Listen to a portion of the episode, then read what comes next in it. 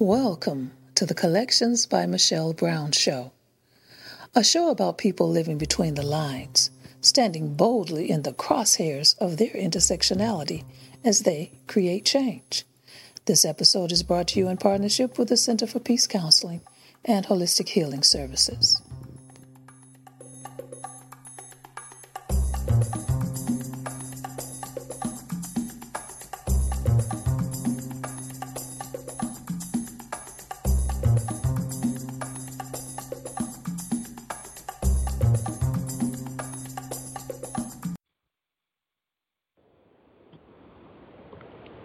Welcome to Collections by Michelle Brown. I'm your host, Michelle Brown. Each week, we'll be talking with people living between the lines, standing boldly in the crosshairs of their intersectionality, and creating change. Today, we're talking with Lilliana Reyes. Growing up in a tight knit Mexican family with her parents and older brother, Lilliana was shaped by principles of faith and feminism.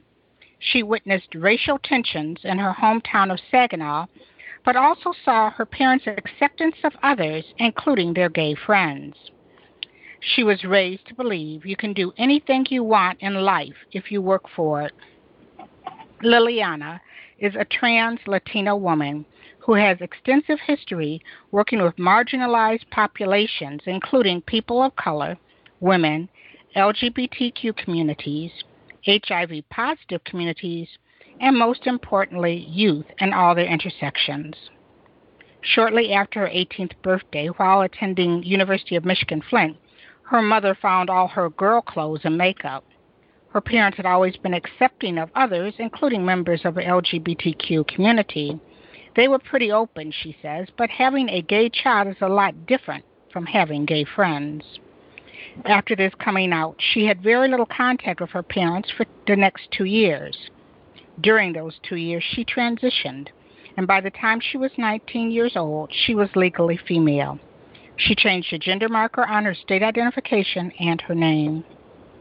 Lilliana has a bachelor's degree in anthropology, sociology, and history, with minors in international and global studies and women's and gender studies. She went on to earn a master's degree in public administration focused in nonprofit leadership and is also a certified substance abuse prevention specialist. Lilliana considers herself privileged because, unlike many transgender people, she has always had a job. We've all been in social justice arena. Lilliana has worked at Planned Parenthood and has served many oppressed communities by working to create positive change in the areas of domestic violence, racism, HIV, and substance abuse. She started speaking out on LGBTQ issues in college. She's worked her entire adult life to make the world a better, safer space for the community and others. She is a founding mother and sitting board member of the Trans Sisters of Color Project and believes understanding and dissecting the high level of murders of trans women of color to be a critical area of focus. Lilliana was featured in USA's Today's Faces of Pride project that featured members of the LGBTQ community and their allies from all 50 states. She has worked with many state and national civil rights organizations, including Planned Parenthood, National Organization of Women, Transgender Michigan, and NAACP. She's currently the Program Services Director at Affirmations, Metro Detroit's Community Center for Lesbian, Gay, Bisexual, and Transgender People and their allies. As a graduate of University of Michigan Rackham Graduate School with a Master's in Public Administration and her, experience of being a transgender Latina woman has allowed her to utilize personal lessons along with her academic career to create a culture of youth empowerment, encouraging diversity in all endeavors, empowering marginalized people through education and adv- advocacy is her lifelong goal. Lilliana, welcome to Collections by Michelle Brown. I'm so happy to have you here. How are you doing today? I am doing really well. Thank you so much. I'm really excited to be here. I tell you, you know, I remember, and I don't even know if you remember. I mean, and it was a while, while, while, while, long, long, long time ago. I was in Saginaw, and Leo Romo introduced me to you, and you were just like sort of quiet, you know. I mean, you know, I remember, I remember like, I remember like, oh, and like, and he was like talking about how what a nice, a sweet person you were, and in fact, he referred to you as like, like being like a daughter to him. And then, I mean, a few years later, like it was like here you were in Detroit, and I'm going like, I know her, and I mean, I'm reading all these things about your your academic credentials and stuff, but you are, like he said, one of the nicest people that you can oh, that I know. Thank you, thank you, Michelle. That means a lot. So, Saginaw, okay? Are you sad nasty? Good. Good. Let's use that. okay. Uh, you know, um, the first time I heard that, I know Michelle Johnson, who lives in uh, Kalamazoo, who's originally from Saginaw. She said, "You know, mm-hmm. we're Sag nasty," and I said, "Oh, okay." we are. We totally are that. I I would agree. how much? How much did Saginaw form who you are today? Yes, and to be honest, I've done tons of interviews, and few people have asked me that, and I sometimes wish people would ask me more of that. So Saginaw has completely shaped my life. Um, I grew up in a small township in Saginaw called Buena Vista. And originally, for the most part, Buena Vista was built for the workers of Delphi. We, our neighborhood was directly behind Delphi. My dad was a Delphi worker and graduate, er, um, retired from GM. Um, and so the whole town was full of people who were working class people. Most of them were black and brown people, so black or African American and Mexican. Mm-hmm. And so what was unique about my experience growing up in Buena Vista in Saginaw was my understanding of strong women of color leaders. So in my high school, and actually all of my school career, from middle school all the way up, I went to public uni- public schools, and um, there were always specifically black women that were leaders, and there was a black woman superintendent and principals and teachers. So my my identity was shaped by very strong, very beautiful, very intelligent, college educated black women. And that is unique to many people. Um, I was there weren't a lot of Mexican people um, in my school. Um, they were in the neighborhood, but not a lot in the school. And I was shaped with the understanding of racial justice. I was shaped with the understanding, the awareness, and the the acceptance of beauty of the African culture. And so we talked about Black history all year, not just in February. But we also talked about Mexican history because our, my principal was really big in diversity and diversity among people of color. And so I saw beauty differently. I saw beauty as full figured, big, thick, beautiful hair. And so when I graduated and went into the world and I realized like everything that I had known to be is completely different and I feel really privileged because of that. You know, I think that that's interesting. I was at um, the Lutz Medical Center, and mm-hmm. um, I want to say like last last year during African uh, Black History Month, and I went up there for uh-huh. Black History Month, and we were talking about it, and you know, you know me being that nerd, always looking around, and also having you know having knowing that there is a large Latino community and a large a history of Latino uh, of a Latino community in Michigan. I happened to yeah. bring it up, and the audience uh, was primarily like there are a lot of African Americans, but there were some Latino people who say like you know, often people forget that we're here, you know, and yes. that you know, and I was like no, and and you know we start talking about different things that I remember growing up with, different. When you come down here, where we have like you know people, many people often think too, the Latino community in Michigan is Southwest Detroit. You know, no. Yes.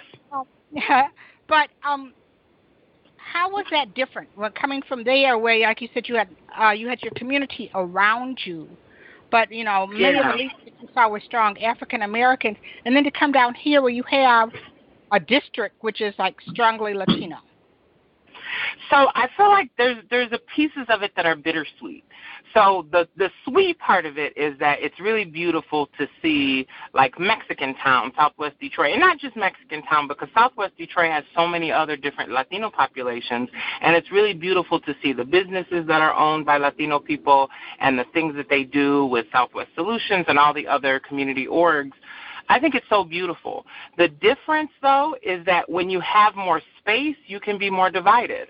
And so, because Detroit Metro is so big, there are these little pockets of people um, and there are of course all different people that live within those pockets but in saginaw it's everything in saginaw is five to ten minutes away. And mm-hmm. so people in detroit say down the street and their down the street is like ten miles down the street. Down the street in saginaw is literally a block away. So it's it's it's harder to like you have to travel so many you travel really really far in order to get to those different pockets of people. So if you're going to go from hamtramck to dearborn to southwest like those are long distances in between. And i think sometimes that it can create division while creating unity among it. And within Saginaw, there was just not much space. And so everybody goes to the Cinco de Mayo parade. I think there are probably more non Mexicans that go to the Cinco de Mayo parade every year in Saginaw than Mexicans. So it's mm-hmm. really it's really beautiful to see so much. And in my neighborhood, there were a lot of biracial families. So most of my friends were black and Mexican. So you literally see the blending of two beautiful cultures coming together, mm-hmm. and then you kind of live with that. Where you see it now a little more generationally here in Detroit, but I mean, my whole life I've I've known biracial people where I know a lot of the people I'm working with in Detroit, like it's kind of a new thing, like, oh my cousin now does it. And so you're like, Wow, they're just now doing it? Like, okay, we've been okay it it was different and I understand exactly what you're talking about. How you have a, a tight knit family, and mm-hmm. there's faith. I mean, you know, often I'll tell people, you know, like, and I I certainly understand because you know I was raised Catholic. I mean, you know, and we were black. Oh, me my too. my hey, you know, I mean, the first gay person I remember meeting was at my grandmother's table, and it was oh. okay. Okay, that was mm-hmm. okay, and there was that you know loving everybody and the faith and everything until I said, "Oh, by the way." right, me too. you know, you know oh, oh, by the way, you know, are you sure you you can't be, you know, how? Eh, but at the same point, you said that you had you felt the love, but you had that two yes. years of sort of, I guess, sort of finding your way back to each other.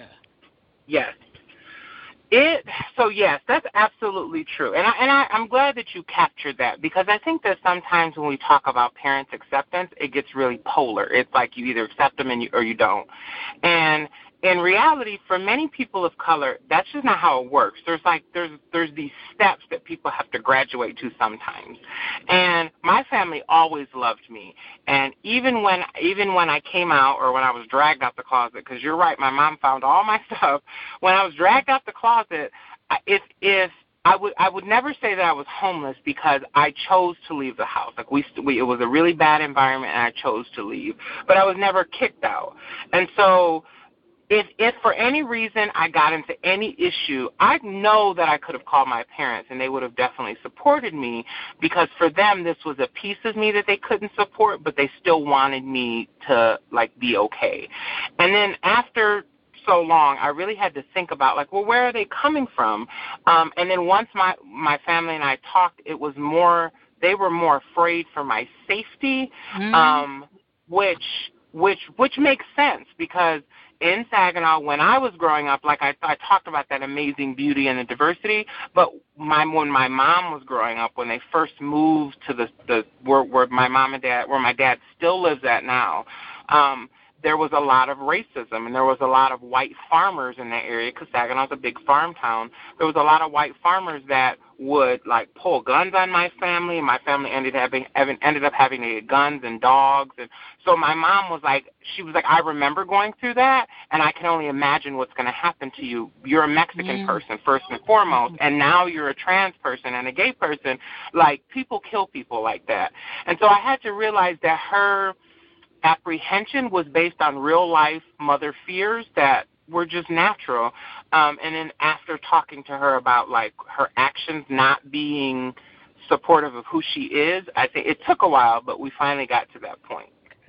That is so phenomenal because I think that that's often what it's a journey. And I mean, uh, mm-hmm. and and we can sometimes, you know, draw that line real harshly, and sort of say, well, you know, because I I remember seeing in a film where it was like the new black and they had a scene oh, yeah. where this young woman she goes and she says you know and uh and the and her foster mother's like okay you know i love you and i'll get to that and she was like you know i wanted to accept all of me and sometimes it just doesn't happen. And that part that you recognize um to be able to have those conversations with it i know that that was one of the i mean it's like it's almost like your mother is my mother because i at one point we had and i'm like why were you so mean to me? And she and she was like i just didn't want you to be hurt. It's a mean yes. world. And yes. to find a way to navigate that you know that is just like so hard you do a lot of work with young people yeah. do you ever like sort of you know sit back and like i know you're the found one of the founding mothers of trans sisters of color. But do you ever have that moment where you have to put on your mother's cloak and say, you know, yes. you are okay, you know? All the time. I think that my passion for youth comes because I've worked with so many youth that have so many amazing talents and dreams and hopes and real chance of building those dreams into real sustainable futures and it's just they need support. And so I am uh, I'm a woman of color, and so I'm a strong woman of color. So I believe in that hard mothering, and I will be. I, I've I've given random youth hugs. I remember I when um they were talking about Michigan schools working with trans youth and allowing them to identify and use the bathrooms and they were having those those commission meetings and there were random youth that would get up and speak and they would be traumatized by all the hate in this room and I would go up and give them hugs particularly because I think that youth need support, but youth also need people to be real with them, and I think that's the other aspect to the motherness that I I do with a lot of the youth. Um, I'm I'm not gonna say like it's gonna be awesome, like it may not be though. It may be really difficult, and it's going to be hard, but you have to be prepared for that. There are to be times where you can't talk about who you are because you just you need services, and that's a really crappy thing, but it is life. And so there are a lot of times I have to have very serious conversations with our youth, like, if you want access to spaces, this is how you do it. And if you want to push those boundaries, awesome. But sometimes you can push them to a place where now you're not included, and now you don't. Not only is your voice not heard, but you don't get services. And if you're homeless, if you're hungry, you just need basic services. So I I sometimes have those hard conversations with them that are all part of love. And I really do think that many of the youth respect that. And they come to me later on because um, as I'm getting older, more and more youth are coming to me, and not, some of them are in college, and they're like, you know, you were right, or um, I realize that that's the environment that I had that that I had to thrive in and I had to survive in, and so I really want youth to be everything that they know that they can be, and I just want to be that support for them, but I also want to be that that realist that realist to say, well, maybe that's not quite how life is. Now you know um, you talked briefly about about your parents' concern, and you know I remember when we were we did the panel for the UN Association. And one of the things that I I had asked you was because um, how is it living. I mean you know and i think that you know you live unapologetically. You live boldly. I Thank mean you, you are you. are a strong woman you know. You are a strong and, and and i'm gonna put out there you're a strong beautiful woman. But Thank you. You know, but we know that just by when you go to a transgender day of remembrance, when you hear how many black and brown names are out there, that you walking in your truth in some way have an invisible target on your back. How do you walk with that? And then, like you said, when you go and you talk to to young people, to not only make them aware, but also encourage them to live their unapologetic selves. Yes. I you know, sometimes I don't know how I do it, to be honest with you. Sometimes I think that people just survive the best way that they know how. Um, and to be honest, so I grew up again when you said Catholic. I grew up Catholic, and when I was younger, um, fairly young, I transitioned to be Buddhist, and I've been Buddhist for a really long time now. And I really believe that my religious and spiritual beliefs keep me grounded. Mm-hmm. They keep me hopeful.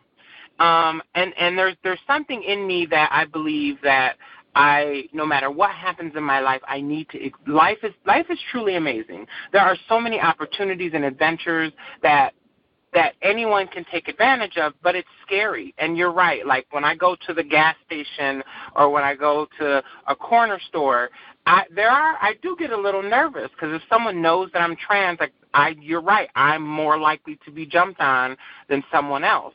And it depending on the demographic, but it, it is really it's scary, but there's also this sense of I have this life, and I only have one life um, that I know of, and I want to make sure that I live that to the fullest. So if I'm afraid to go somewhere, and I definitely understand those fears, I don't want to let it cripple me. And I believe in doing whatever I need to do to get what I need, and that's jobs, that's just going to the grocery store, and then advocating for people like me and not like me so that they we can all do it within our own little circles so that our circles keep growing and eventually they touch each other and now it's a big space of safety and not just pockets of safety. Now, you know, and there are some really I mean and I I love there are some really fierce Latina trans women who are leading the charge. You know, yeah. uh, there are some really fierce African American trans women who yep. are leading the charge. You know, who are I mean, who just they're not taking a back seat to anything. You know, right. you are out there. Do you feel that responsibility to be a very public person? Yes. I feel like it is my I feel like it is my duty to speak up and speak boldly um, about who I am and what I believe. Um, and I really got that from my mother.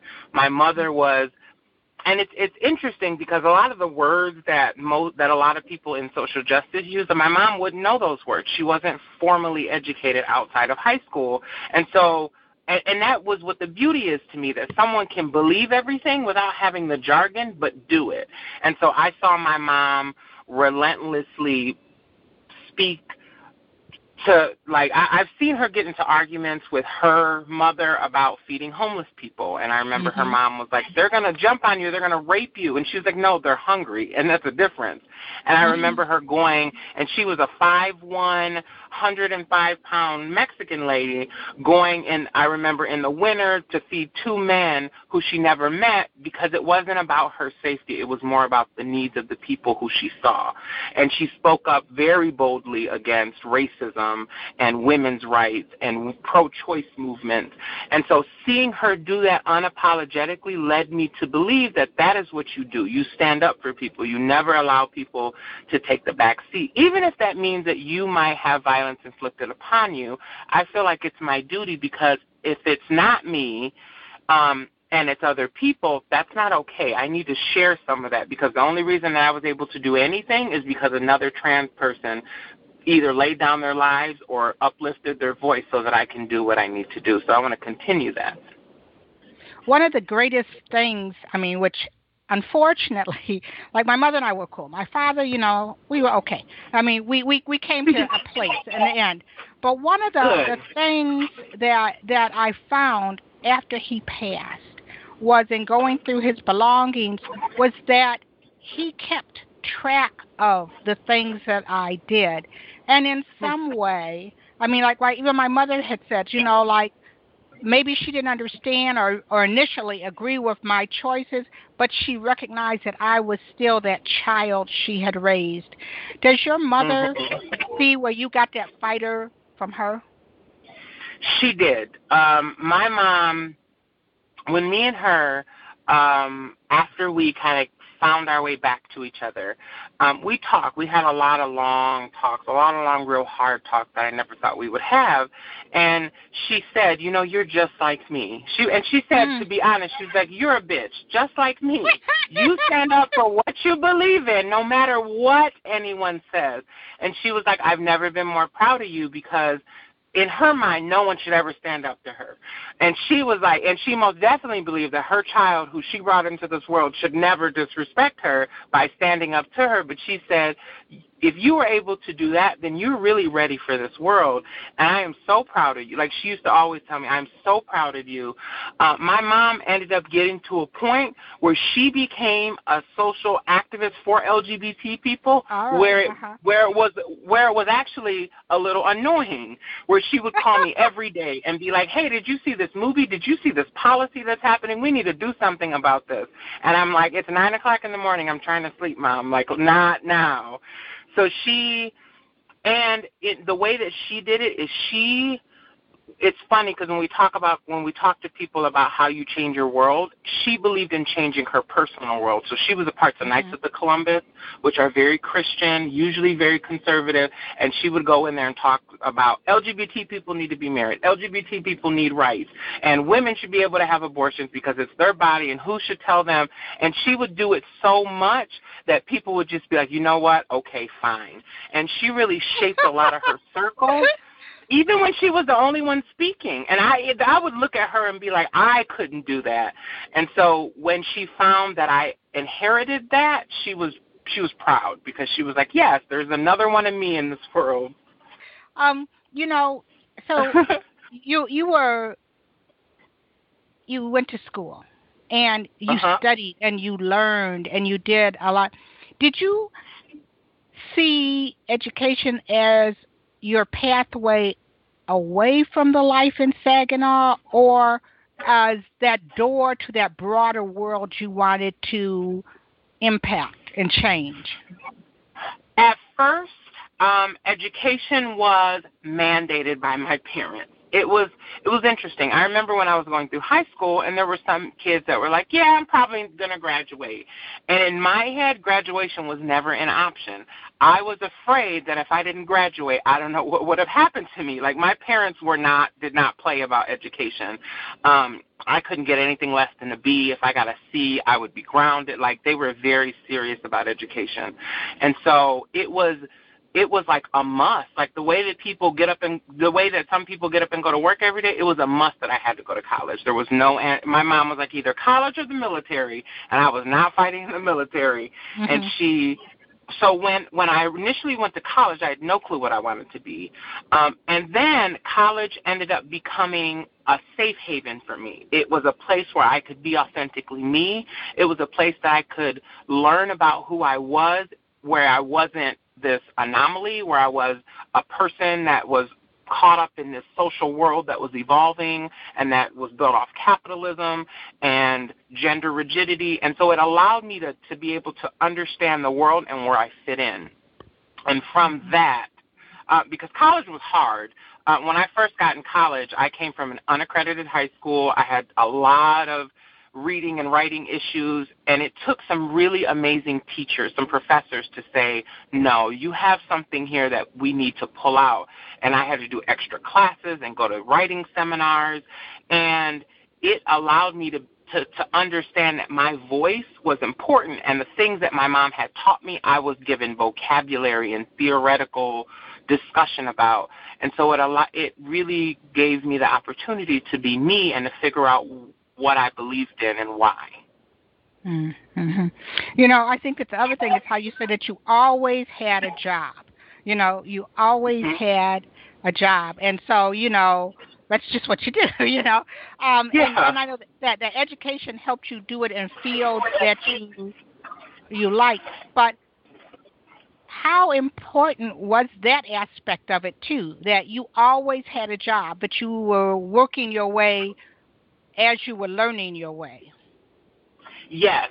So my parents, um, again, Mexican, very hard workers. My dad was a migrant worker. He picked um, zucchinis and strawberries for like nearly his whole life until he got in the plant. His mom did it. His family did it. That's how our family was able to come to Saginaw from Mexico because they were doing migrant work. And so hard work was always instilled in us.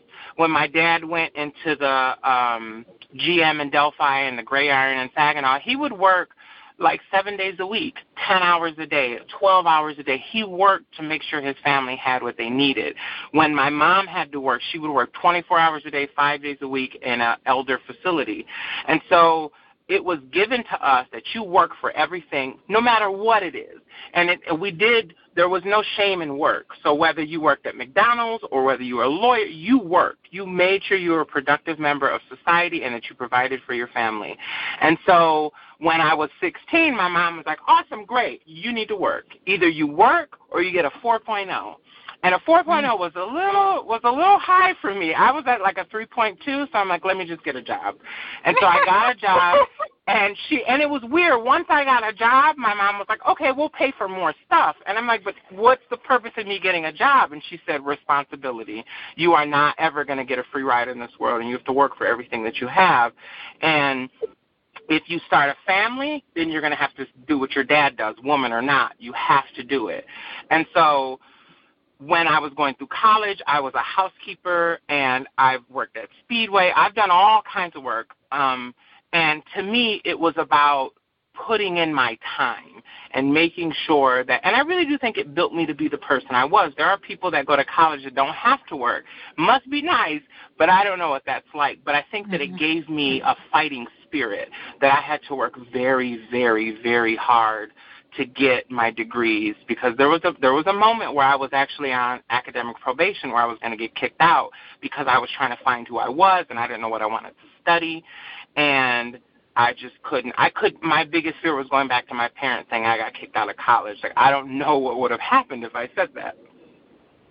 Do you find you know and it just it just makes my blood boil as you listen to this immigration debate. And you know and I often tell people, you know, I when I was a kid, I knew Latino families because every summer we went on, we stayed with an aunt who lived in western Michigan. And part of what we did was we would be out there and I would meet people because we'd be helping pick berries mm-hmm. and, and pick and yeah. things like that.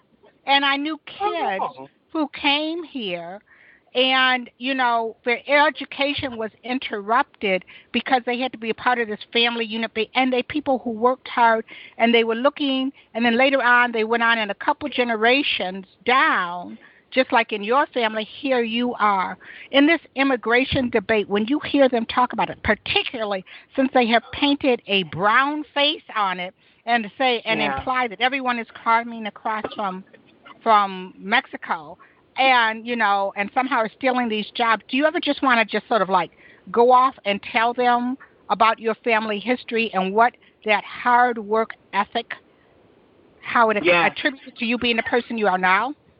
Yes, and and it, it's it's frustrating because Mexicans are taking the jobs no one else wants, and so it's like you don't you chose not to take these jobs that we're taking, and then you're upset because we got the job. So really, it's just it's just another face of racism, and it's it's it is it's it's really disheartening to see and to hear because like I said, my grandfather was born in Mexico and my grand he married my grandmother when she was 14. My grandmother at 14 years old was 14 or 15 she was she started she got pregnant. My dad was born on, in a barn on the the farm that they were working. Um, his birth certificate says like such farm or some such such barn. Like it's it's you can't even go to the actual town to get it. You have to go through some weird stuff to get his birth certificate. And so I remember so coming from that, coming from nothing, having farmers say all kinds of horrible racist stuff to my family who helped them become rich because they were picking things for them that mm-hmm. they didn't want to do and it's it's weird because like my father used to tell me they loved undocumented workers because they could pay them less and pay them under the mm-hmm. table. And so like the fact that they're taking advantage of underage of, of of undocumented workers who are making them rich but then treating them horribly. But then you hear these ridiculous stories about Mexicans coming over here and killing people. And I have undocumented people in my family and all they want to do is send their kids to school and be good mothers and and they go to church and they work hard and that's it. They don't come over here to to to do horrible things. They come over here to get away from horrible things. And my family has given me so my family has worked harder than most families would ever understand. And so that's disheartening to hear people who come from privilege um say because usually it's white rich men that are saying these mm-hmm. things coming from privilege saying that these horrible people are taking opportunities where really we made our own opportunities and it's like you're upset because we made them mm-hmm. okay well we're going to take our first break here and i mean I'm learning so much about you, but but it also sounds like you know I'm talking to my sister. I mean, it's just amazing. well, so we will be right back. This is our first break here on Collections by Michelle Brown. My guest today is Lilliana Reyes, and we will be right back.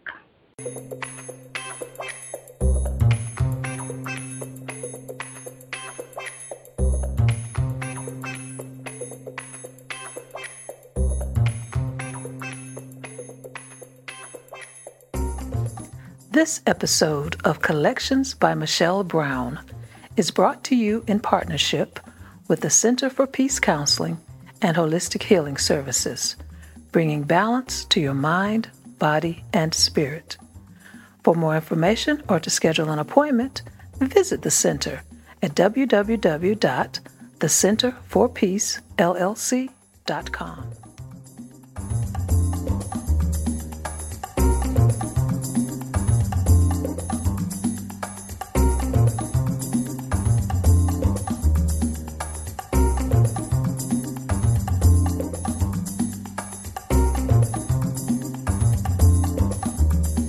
And we are back. Lilliana, I mean, this is just like, there are so many things about you that are so bold and amazing. You know, like the Thank fact that you. you you went and, and and handled your business like you know during that two year i mean you, you were you weren't fooling around during that two years you went you did everything you had your gender marker on your state identification um you changed your name. Um, now I know I was reading that you kept part of it out of, to honor the family members that you were named, made out of. But you were like, you know, I know who I am, and I am Yeah. going to live my life. Um, mhm and you did all this. I mean, and you know, and people. I mean, you were 18, 19, and you know, and although that that you might be able to vote or whatever at 18, really, you're still growing. You're a still baby yeah. Are you you know but you had that determination to do that. Hmm. Roz Keith. And she said that Mhm. people of, often she'd say that people would tell her um well maybe they're not sure. Maybe they should wait a little longer. And she spends a great deal of time talking to people telling them about you know your child knows what your child knows. And the thing is to support and back them up. You knew. I did. How how do you then in your interactions with people when you have someone come in and you know do you explain to them or try to help them navigate what their child is going through or if they're an adult i mean who are, are you know because some how do you help them navigate that pathway to to being themselves living authentically Yes. So I yes, I've always known. I was young. I I didn't necessarily know that I wanted to be a woman because I think that that understanding that would uh, understand trans identity. So when I was really young, I just I knew I was a young boy, but I also knew that I was very effeminate and my parents allowed me to to be gender a little bit gender neutral where I was playing with girl stuff and boy stuff. So I had a space where I was able to be who I was and I never was never called out from my family for being too feminine. So it it did give me the ability to have a little bit of, of wiggle room that some people don't. So when I was able to finally figure out, like, actually, you want to be a woman, when I figured out that that was possible, because I grew up in Saginaw, the only person I ever knew was RuPaul, and I just, I thought she was just a mm-hmm. beautiful trans woman. I didn't know it was possible. So when I found out it was possible for people to live as a trans people, then I was like, that's who I am and it was it honestly i there wasn't a whole lot of thought. It was it clicked. Like that's who i mm-hmm. am. Great. Let's do it. And then i just did it. And i really I thought I've always been an analytical person where I thought about pros and cons, but I've never been that analytical person that believed that because there are too many cons you shouldn't do it. Because I was like, okay, this is going to be hard, and I had to think like, what am I going to do for a job? I don't think anyone's going to hire me, and then I'm like, oh, social justice, that should work, and then I just I just did it. I and I when mm-hmm. I talk to people about it, I'm like, there are people who do like weigh the options. And i think that's important. But some but sometimes when you do that you're going to have more cons than pros and that's not a a good or a bad thing. That's just the way society is. And so i tell people like either you know who you are and you have to figure out what your transition looks like. And depending on other people in your circle like if you're married or you have kids that's going to change something a little bit. If you're in a violent household that's going to change your ability. But at some point you have to decide what you're willing to let go to be authentically you. And I think that sometimes when people transition, the fear of losing something else makes them nervous. But in all actuality, we lose something no matter who you are. You lose something as you grow, and you have to be prepared to lose something, whether that's family, home, friends, survival, food like you're going to lose something and you have to you have to understand that you're going to lose it and then what are you going to do and so when i just figured out yeah, I might I might lose my family and a house, which I for the most part did, then you just go along with it and you build support systems and you find other people, chosen family to help you out. And I encourage people, specifically black and brown people have the most beautiful cultures, period, but especially in gay culture and LGBT culture because there's this chosen family. There's ballroom scenes that for some people that what that's what keeps them alive. It keeps them hoping. It keeps a belief in them, and that's what got me. I, I was in the ballroom scene. I had gay mothers and gay fathers and gay families, and I, I had gay mothers when I didn't have a real mother, and mm-hmm. that's what kept me hopeful. That's what kept me loved so that I could go to school, so that I could do all those name changes, which I did all by myself in the town of Saginaw. Mm-hmm. Um, so yeah, I I, I talk, when I talk to people, I talk about I talk about it in real terms that you're going to lose something, and you have to be okay with it, and you have to be okay with figuring out what you're okay to lose. Um, but it's hard to be authentically you, no matter who you are. You know, I'm glad you brought it because I was I was wait I was trying to figure out how to the ballroom scene. Like, I mean, I have met many young people. Like you said, it is so important, you know, a part mm-hmm. of it.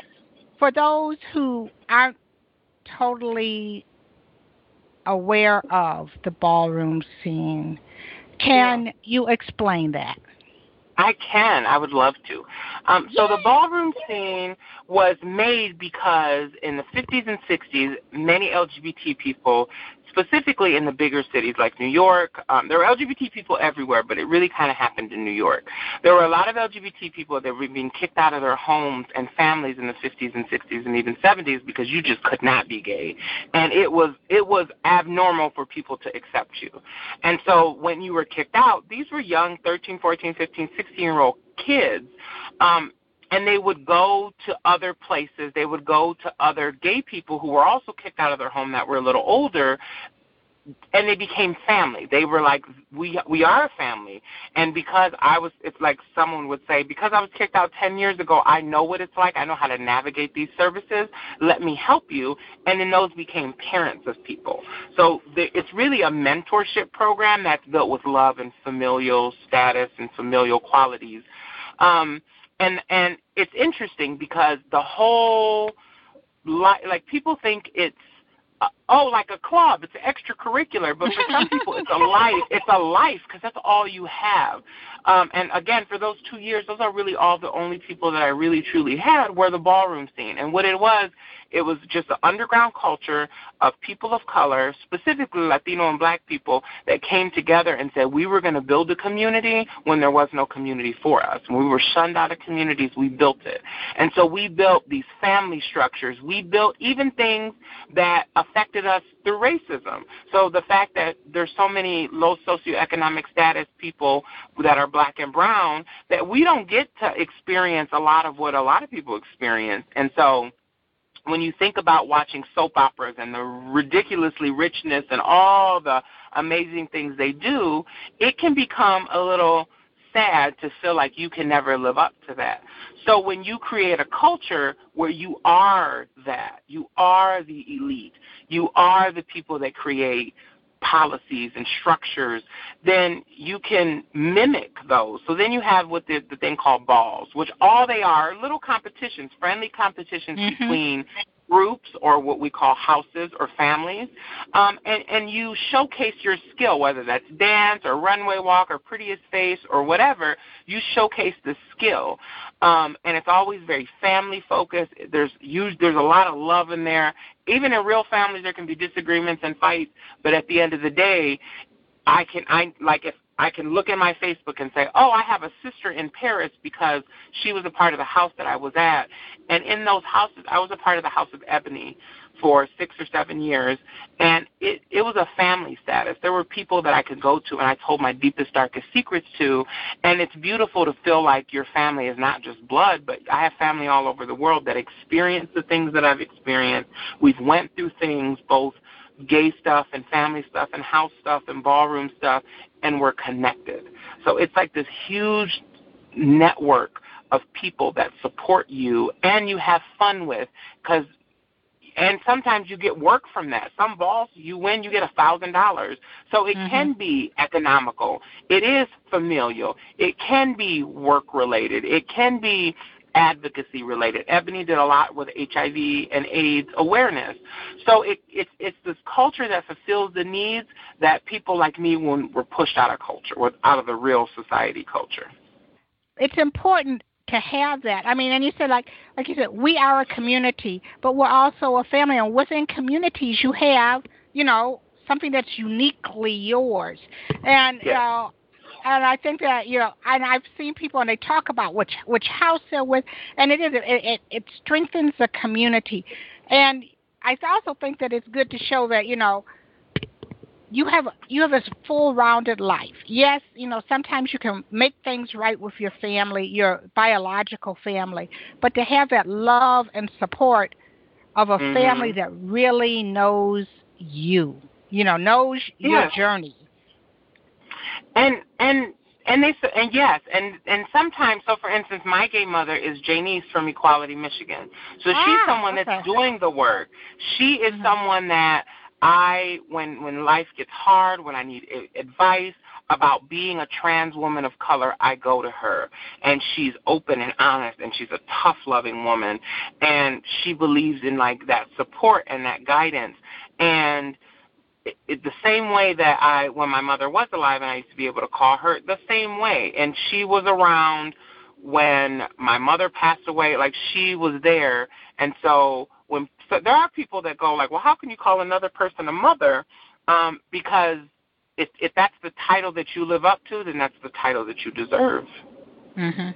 You know, it was um I was talking to someone a couple weeks ago and they were like, "You know, there aren't that many you know, trans women of color working in, you know, the big organizations like Equality California, yeah. Equality Florida. And I'm saying, well, you know, in Michigan, we have a, a trans woman of yeah. color who is working with that.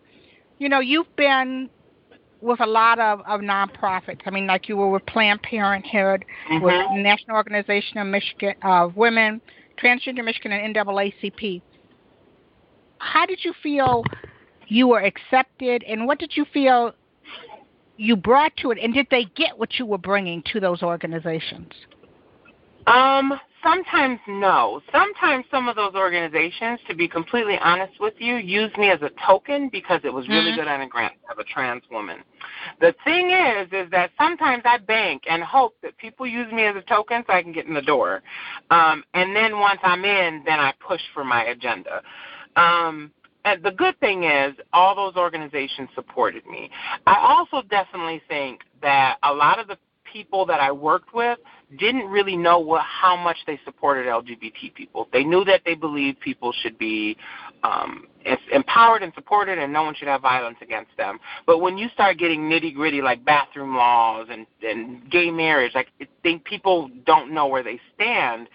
But I believe that if you can find common ground with people, then it's it's it can be really easy to build bridges. You just have to be prepared that sometimes they may say things that are offensive, but it's not intentional. Um, and so when I was at, so for instance, when I first got in Planned Parenthood, I uh, worked in Battle Creek and Kalamazoo area. Battle Creek is an extremely conservative, um, especially in 2009 when I started working there, it was extremely conservative, and I was building, I was in charge of an LGBT community outreach effort to build more LGBT safe places. Um, and so we ended up getting the Battle Creek County or the, the Calhoun County uh, Commission to write a ord- or to write a proclamation, which then led to an ordinance. And so it was really great, but it was really scary. And one of my biggest allies that I brought was the NAACP. And I've always been in support of the NAACP from high school. And when I went to Battle Creek, I realized it was extremely segregated by race. And so I was taught from Planned Parenthood how to how to do community outreach, and I started to go to all the NAACP meetings. I would just sit in the back and just be there to support, and I was very mindful of the space that I took up. Eventually, someone came over to me and was like, "Hi, you know, I want to welcome you here." I joined that day the NAACP at Battle Creek, and we started talking. Um, and he was like, I totally support gay people. Unfortunately, like I don't think a lot of NAACP people would. He was like, the national does, but the people in Battle Creek might not be. And I was like, that sounds okay. I get that, but you do, and you're the president, so you have the ability to steer what happens. And he was like, I agree with you. So after working with him and volunteering for some events, then he kind of came around.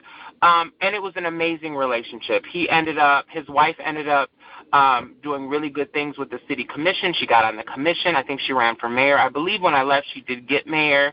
Um, but they were in support of LGBT.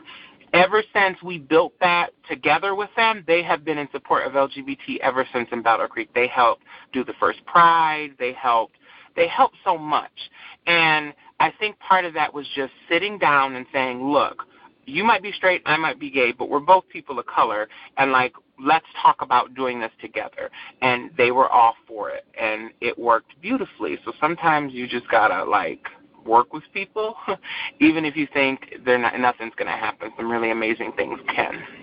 Mm-hmm. Now, in full disclosure, um, I mm-hmm. have been on the board of uh, affirmations. I want to say twice. Um, yep. And I was on the board, and I know you're about to celebrate the 10th year anniversary of that building. I was on the board about the time that we were looking at building the building. We were building the building. Wow. The building wow. got built. And at that wow. point in time, there was some conversation about adding the T to the point uh-huh. where I can recall during Ferndale Pride, um, Rachel Crandall, and they, they had petitions uh, to sign to sort of say you can't just like have programs for trans people. It has to be our center too. And right. at the next board meeting by a former executive director being called out because I had signed the petition. Now, 10 years later, here you are. you're, Thank you're you for that, by the way. You know, oh, uh, you know, well, you know, it, it, you know what? Either you stand up for what you believe in, or you don't. Mm-hmm. Um, yes. So, so here you are at affirmations, your program, um, and it has its history. And I'll tell you, I mean, and, and everything has an evolution. I mean, there was the yes. thing that it was the wrong side of Eight Mile, and would yep. you know? I mean, there, there's and which still goes on. I talked to Dave Coulter, and there's still issues about which side of Eight Mile, and being a welcoming and accepting place to everyone. But here you are. When you came into into affirmations, did you feel? Were you concerned? Were you concerned yes. that you were going to be put in the trans box? Yes, when I came into affirmation, so I had experience with affirmations before. When I, I actually uh, volunteered there in the youth program when Laura Sorensen was running the youth program, and I got trained through her, which was like probably 05, 06. It was a long time ago. And I remember it was interesting. All the youth were of color, most of the staff were Mhm. not. And I called that out. I was very honest with Laura. Like, okay, like why are all the youth being chaperoned by only white people? Like where where are their mentors? And she was like, You're a hundred percent correct.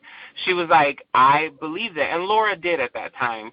Um, and I think that it took a lot of people to push affirmations and other orgs um, to a place where they where they were held accountable to have people on staff that looked like the people they were serving. And so when I when I reached out and I got the job at Affirmations, I was a youth coordinator three years ago. And I was scared because uh, during that time, Affirmations was in a very rough transition. That was the time that they had the interim um, executive director for a really long time. And it Mhm. was scary. There, like everything was scary. Just we didn't know what was happening to the future. But I know that my role was to make sure that those those young children, those babies, felt safe and they felt supported and empowered. And that's what I focused on. And to be honest, when I first got there, I didn't have a lot of power. My voice was very dim in the back. And I never would have thought in a million years that I would have been program director. It was nice to see when I got there, Johnny Jenkins was program director. So it was nice to see a black man that I worked with um, because he was an ARCIS when I he actually gave Planned Parenthood the ARCIS grant that allowed me to become Lilliana the professional. Um, so I had worked with him in Kalamazoo, so it was interesting to see him in Detroit now. Um, I had worked with Dave in Kalamazoo, but we're also we, we also went to U of M Flint together, Dave Garcia. So I Mhm. had a connection with a lot of the people of color there. And I would tell Johnny, like, I am the only trans person here and I'm really far down on the totem pole, like I need you to go up to bat for me. And he did. And he always made sure that my voice felt safe, but I also knew that if it wasn't for him, my voice would have never been heard. So I had to make sure that I had those allies. Um, and then eventually, I think that affirmations just got head on with the accountability. Like, you absolutely need to hire people, and it has to make sense in what you're doing. And um, when Darius came on um, as executive director, he moved me up to manager. Um, and then when Susan came, I was moved up to director when there was a spot. Um, and of course, I had to apply and I had to interview for all of that. But it was it was good be, to feel because I felt like they gave me the position because not just because, but because I deserved it, because I worked hard for it. And I will say that I honor affirmations because affirmations allows me to have a very strong voice. I am a leader. I shape the way the organization looks, and I've never, ever, ever been questioned um, about my leadership style that that made me feel like it was because of my gender. I really truly feel like now more than ever before, I am honored for who I am and my gender experience, um, and and and there's we're going into a path of making sure that other people, that other programs, that we're shaping policy so that more people can get employed, that more people can get the services that we offer. Um, and and part of that was was me pushing. When I got a voice, I'm like, nope, we need to be not racist. So we wanted I wanted to hire people. We're we're now finally doing a Muslim prayer space. And so Mm. it, it it became to the point where affirmations allowed the people that wanted to change it for the better to actually do so. So, did you ever have that Obama moment when someone asked you, either someone trans has said to you that you're not doing enough for trans, or someone who is not trans said, oh, you're only doing things for trans? Yes. And usually, you know where I get that the most? I get that within the trans community. I get, and, and really because within the trans community, there's a lot of division. There's a lot of beauty and sisterhood and brotherhood and all of that, but there's also a lot of division. And because I started, helped start with many great people, Trans Sisters of Color, I noticed that a lot of people who are so for trans rights really are only for white Mhm. trans rights. There are a lot of people that go to everything that's at affirmations, everything that's in Royal Oak and Oakland County, but I never see them at any of our events across Eight Mile. And so I and I've heard people say like, well, how come you don't support trans people? Why are you not at whatever event? And I always have to respond to, well, why don't you support trans people? Because you're never at the events that I have either. When we're at Palmer Park, you're I never see you there. Where are you Mhm. at? And so I get that quite often. I get a, I also get people trying to police the way that I'm trans. Um, I've had a lot of white trans people tell me I can't don't use the word tranny, which offends me because I've been trans since I'm six seventeen. If I want to use that word, that's my word to use. And like no one can stop that. So I do get a lot of pushback about who I am and how I advocate. Um and and I and of course I'm liberal, but there are some things that I'm like, well, I believe this, and I think sometimes that shakes some trans people. Um, and it, it's just really interesting. I, I, I sometimes have an opinion from where I came from that differs so much from people now. Like for instance, passability. There's a really big thing going against passability, which I believe that anyone should be able to be how you want to look or be, or that's you. But there's also the thing about passability that people forget, and it's about survival. And I remember when I was growing up, if I was unpassable, I would have been beat up in my in my high school. Mm-hmm. I would have been beat up in my, and so I think people forget about that. And so I always talk about it like, no, I wanted to be passable, and I still do because I live off Six Mile and Woodward, and I want to make sure, or Six Mile and Livernois, I want to make sure that I'm not getting beat up just because I'm going to get a fruit juice. Like I want to make mm-hmm. sure that I'm okay, and sometimes passability means that. And I have a lot of trans people that push back against that. Like, don't tell people to be passable. You're you're pushing up against the system, and it's difficult. It, it gets really difficult. I have people that tell me I don't do enough, and I have people that tell me I do too much, and they need to sit down and let other people do it. Right, you know, and that seems to be like a forever problem because I know yes. years ago when I was in, on the uh, HRC board, and we and Transgender Michigan was doing Transgender Day of Remembrance. We were going to do a panel around that, and they did it. Wanted to do it at MCC Church, and it was like one year it had been all all white people. So this year, you know, it was like, well, why don't you invite someone who's of color? And it was like, well, Michelle, can you invite someone? Well, you know, if you're, you know, okay, but we got someone. We got someone, and she was beautiful, and it was wonderful. But even lately, when I was, I had interviewed and talked to some people, and it was like, well, what are you doing? Are you inviting? Are you engaging? You know, with right. trans community of color? And they were saying, well, if they wanted to come and you know, they'd show them how to do resumes and if they wanted to, you know, change, you know, how they were. I'm going like, well, wait a minute. What about accepting them where they are and right. building community? And it, and it's just like mind-boggling to me that here, you know, with all of this stuff, with trans people getting killed almost every day. I mean, now mm-hmm. through, the, through the beauty of the internet, you sort of see it, and this continues to happen. That you know, here we still have this going on. Yeah. And and that's why, you know, segue, um, which I, I liked when I started to see trans sisters of color because I mean I know you, I've known Breathe like forever and I, you are you again are sort of saying this is us, this is our lives, this is who we are. We have a strong voice. We mm-hmm. aren't just going to take it. We're we're advocating for ourselves and we're pushing boundaries. How did you become the founding one of the founding mothers and what was that conversation? I mean which is perfect because you know you've got um like i said it's always black and brown names mostly black and brown names on transgender day of remembrance. And trans yep. sisters of color had sort of like you know you're going to remember us other than that day in november. Yes.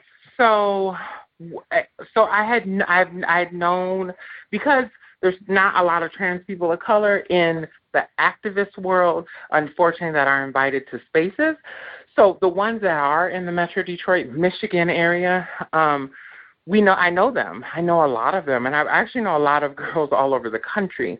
And so one day, Bree came up to me, Bree and Yaya, came up mm-hmm. to me and said, We're doing, like, we want you to help us create this organization. Like, we want to uplift trans voices of color. We need Latina trans voices, particularly because in the United States, the people that are getting killed are black trans women. The people in the world that are getting killed are Latina trans women.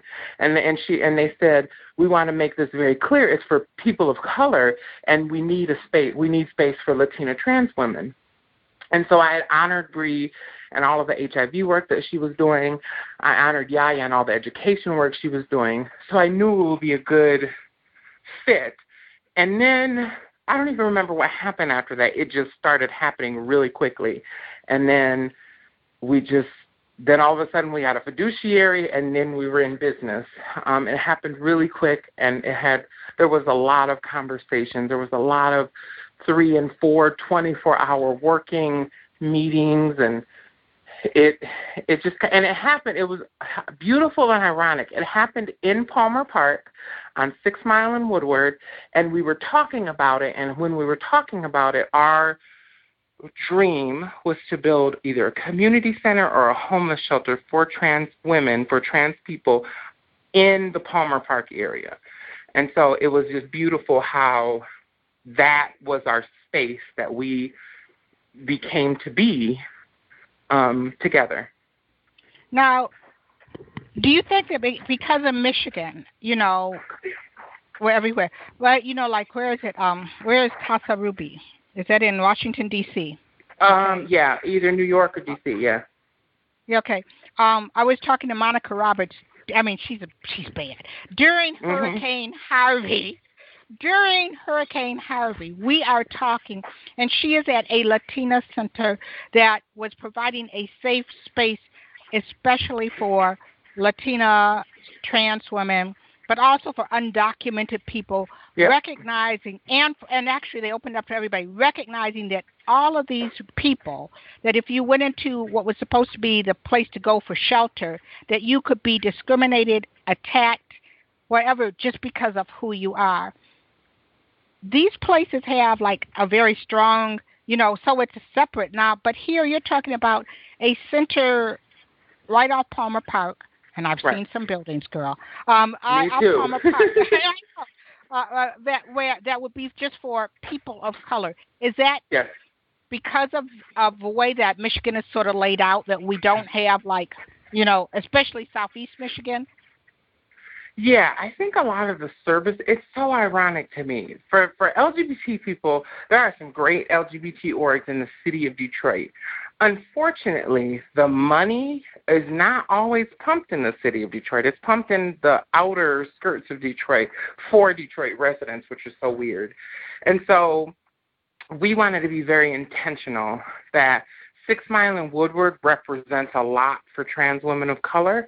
For a lot of trans women, um, we have to engage in sex work. I have engaged in sex work in the park in the park on Six Mile and Woodward. For many of us, we've experienced discrimination from the police. We've experienced violence at the hands of dates and the police at the Six Mile and Woodward. Um, when there are a lot of times when there are brutal murders that are going on with our trans or even other LGB brothers and sisters of color, it happens in Palmer Park. So I we wanted to make sure that we were going to w- where the space that needed safety and not let's get away from this space to be safe. Like no, let's be safe in this space and that's what we wanted to be intentional about. Okay, well, we, you know, we're going to take our second break, and then I want to talk to you a little bit about about that um, as we come into the home stretch. So this is okay. Collections by Michelle Brown, and my guest is Lilliana Reyes, and we will be right back.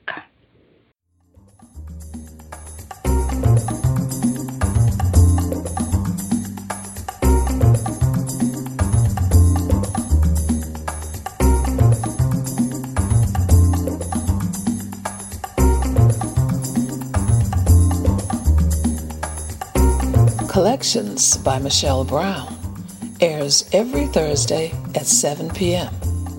You can subscribe now and listen to the podcast on Blog Talk Radio, iTunes, Stitcher, or SoundCloud.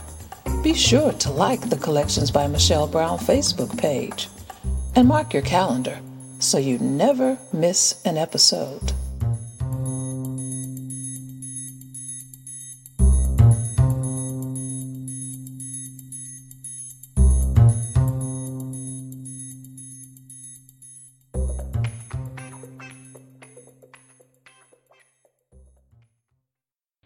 And we're back. Lilliana, you know, you talk about um, the area and sex work.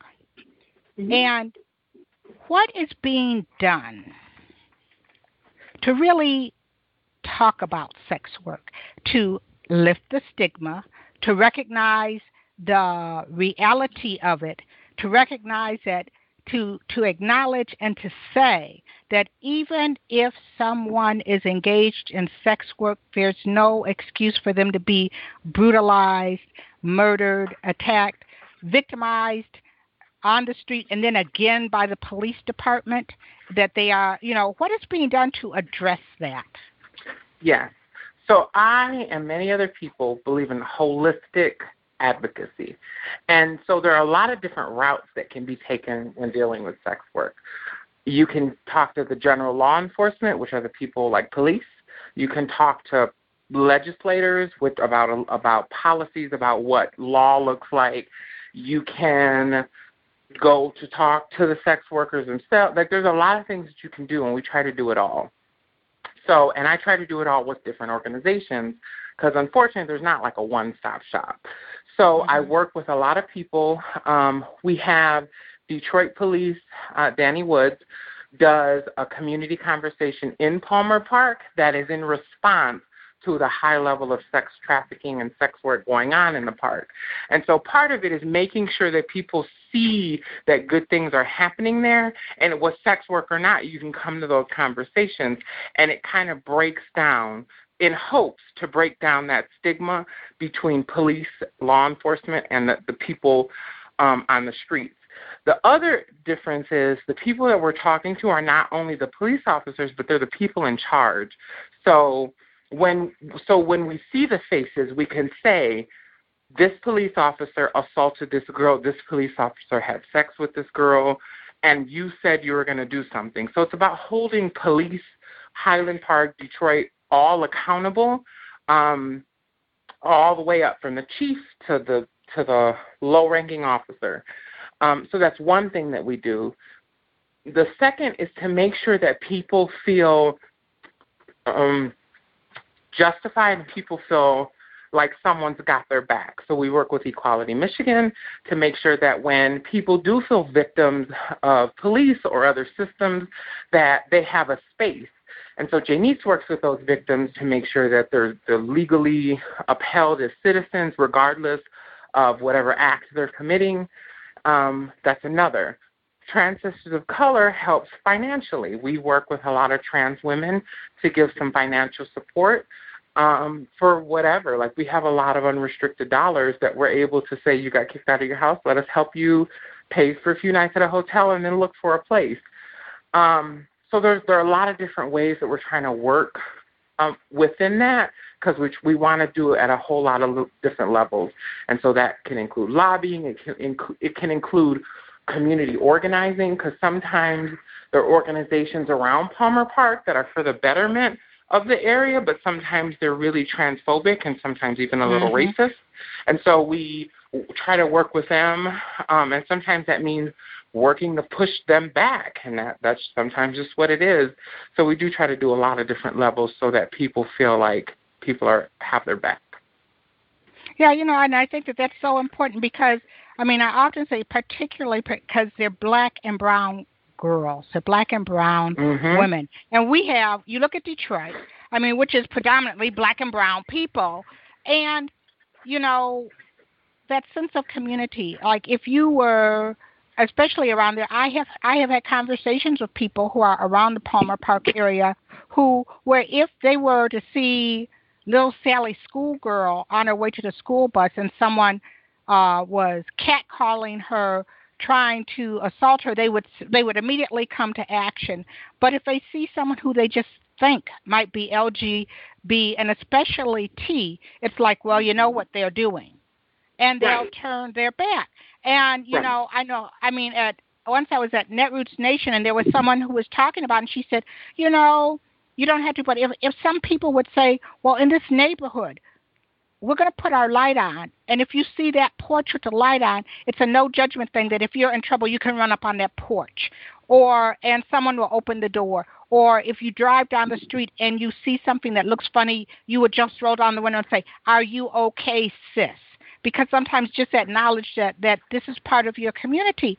And it's like what do we i mean it sounds like you know there's all of these pieces but you know how do we get our community to recognize that these are someone's children? This could be your child and that we have a responsibility to care for our children to care for our Yeah. our women to care for our sisters and brothers You know, I that that's a really good question, and I think the difficult part to that is I don't know. I think that I Mhm. definitely, what, to me, what that means is that the people don't find trans lives valuable because they've decided that for whatever reason, specifically the trans girls that are doing sex work, that specifically their lives aren't valued and and they don't they don't need to be upheld because of whatever situation they they found themselves in.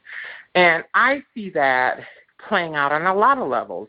I see that playing out when we have ridiculous conversations about why trans people can't use the bathroom because you don't Mm. value their lives. When trans women are murdered and the people who murder them, nothing happens to them because we don't value their lives. And so it's interesting that we see that hit a lot of different levels. And we can't even be compassionate enough to say that someone lost their lives before someone says, well, did she trick someone? Or was it a Mm. date? Or was she trying to rob them? And when you make those kind of excuses for violence, then what you're saying is her life isn't valuable and someone else's life is. And that is that's a problem. That's why we see so many trans women of color being murdered because nobody cares. Because they're just those people. They're you know, they're just the sex workers. So who cares if there's one less of them? And that's really the way that people feel, even LGBT people. And so like what mm-hmm. changes that? I don't know. And I try to do a lot of education, but I just hear people say, well, I mean, if she's sex works, like, why? I mean, if they're having sex and she calls rape, like, that's not okay. And then I'm like, no, but like, it it, it is okay that she calls rape because no one should be raped. And Mhm. regardless if you're doing sex work or not, like getting money for sex that has nothing to do with being taken advantage of. And and and it's weird because when I tell people I used to do sex work, they kind of go, "Oh, well, but you have a degree now." And I'm like, "No, I had a degree when I was doing sex work." Mm. And I think their minds boggle because for people, it's a certain type of person that does sex work. Mhm. Hmm. Wow. You know, I mean, it's just incredible. I mean, it's like there's so much work to do, uh, and there continues to be so much work to do, and we all need to just sort of step up our game, you know, to be more human. So, in the few minutes that we have left, um, what's going on? Okay, if people wanted to get in touch with you um, Mhm. for Trans Sisters of Color, um, how would they do that? Or if they wanted to get in touch with you just to find out, and maybe you can elaborate on some of the program services that are being offered at Affirmations. Yeah. So my email is super easy. I'm gonna give you my affirmations email because it's the one that I check the most, and it's L Ray. It's L Reyes R E Y E S. It's my last name at goaffirmations.org. So affirmations offers an array of programs. We have over 24 support and discussion groups that range anywhere from NAAA to religious discrimination groups to trans groups to elderly groups to youth groups. And they are peer led, peer supported. Um, and they, they can like we have some new ones coming up. We're going to be starting a lesbian group. We have a book and discussion group. We have um, some non traditional Jewish groups going on. So really, it's our program and support groups allow for people to identify who they are and identify a need in their community that they can fill. Um, and so while all that's going on, we have art gallery programs. We have tons of amazing youth programs. Um, we have uh, gallery space. We have a building that we allow people in six days a week, 12 hours a day, free computers, free Wi Fi, a free space just be. Regardless of who you are, what you have, you can just be authentically you at affirmations. Um, we do a lot of workforce development, and we're going to try to do more workforce with trans people and people coming out of prisons and people going through substance issues. We do substance work. We do a lot of tobacco cessation work. We do a lot of education and training to organizations and health systems so that LGBT people can get competent medical care. Um, we do a lot of HIV testing and STI testing. We partner with Adult Wellbeing Services, Oakland County, Unified Matrix to offer those services for free. Um, Affirmations has a space where anyone can do almost anything. We allow people to envision what they want us to do, but we ask that they help us lead it too. Um, and all our programs are very intentional, which means that every single program was fine tooth combed with is it racially sensitive? Is it trans sensitive? Is it uh, trauma informed care. And so we think about all of that. We think about race and racism. We think about power, privilege, and oppression. We think about ability. And we try to make sure that when we build programs, it's all that is taken into account so that we never have to have an issue um, where someone is like, you didn't think about me. And if they do, we make immediate changes.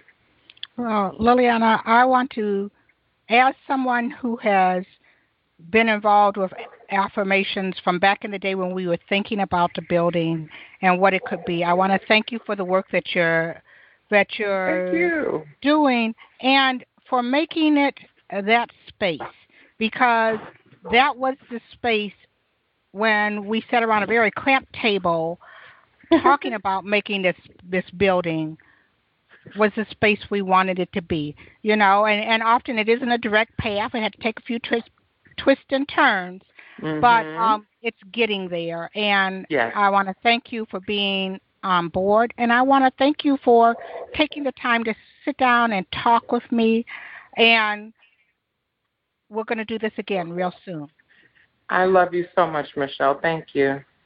Oh, well, thank you. Now you go back and try and enjoy the rest of this beautiful day. Oh, I am before winter gets here. I, I know, I know. Well, Lilliana, Lilliana, thank you. And, you know, like I said, I know, uh, usually I say that you're my sister from another mother, but I think our mothers were sisters. so we're real sisters. I know because there's so many things that you know as you talked it was like that's my story mm-hmm. okay well thank you again and thank i will you. see you real soon at affirmations yay thank you so much and i'll talk to you later okay dear Bye. so i want to again uh, thank our guest today, uh, which is Lilliana Reyes, who is the Program Service Director at Affirmations, for being my guest here on Collections by Michelle Brown. I want to thank you, our listening audience. You can listen to the show each week by following Collections by Michelle Brown on Blog Talk Radio, iTunes, Stitcher, or SoundCloud. That's all for this episode. Join me next week when I'll introduce you to another amazing individual living between the lines, standing boldly in the crosshairs of their intersectionality, and creating change. Right here on Collections by Michelle Brown. Thank you and good night.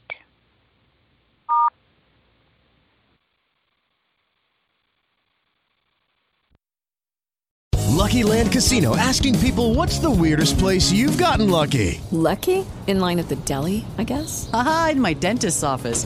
More than once, actually. Do I have to say? Yes, you do. In the car before my kids' PTA meeting. Really? Yes. Excuse me, what's the weirdest place you've gotten lucky? I never win and tell. Well, there you have it. You can get lucky anywhere playing at LuckyLandSlots.com. Play for free right now. Are you feeling lucky? No purchase necessary. Void where prohibited by law. 18 plus. Terms and conditions apply. See website for details.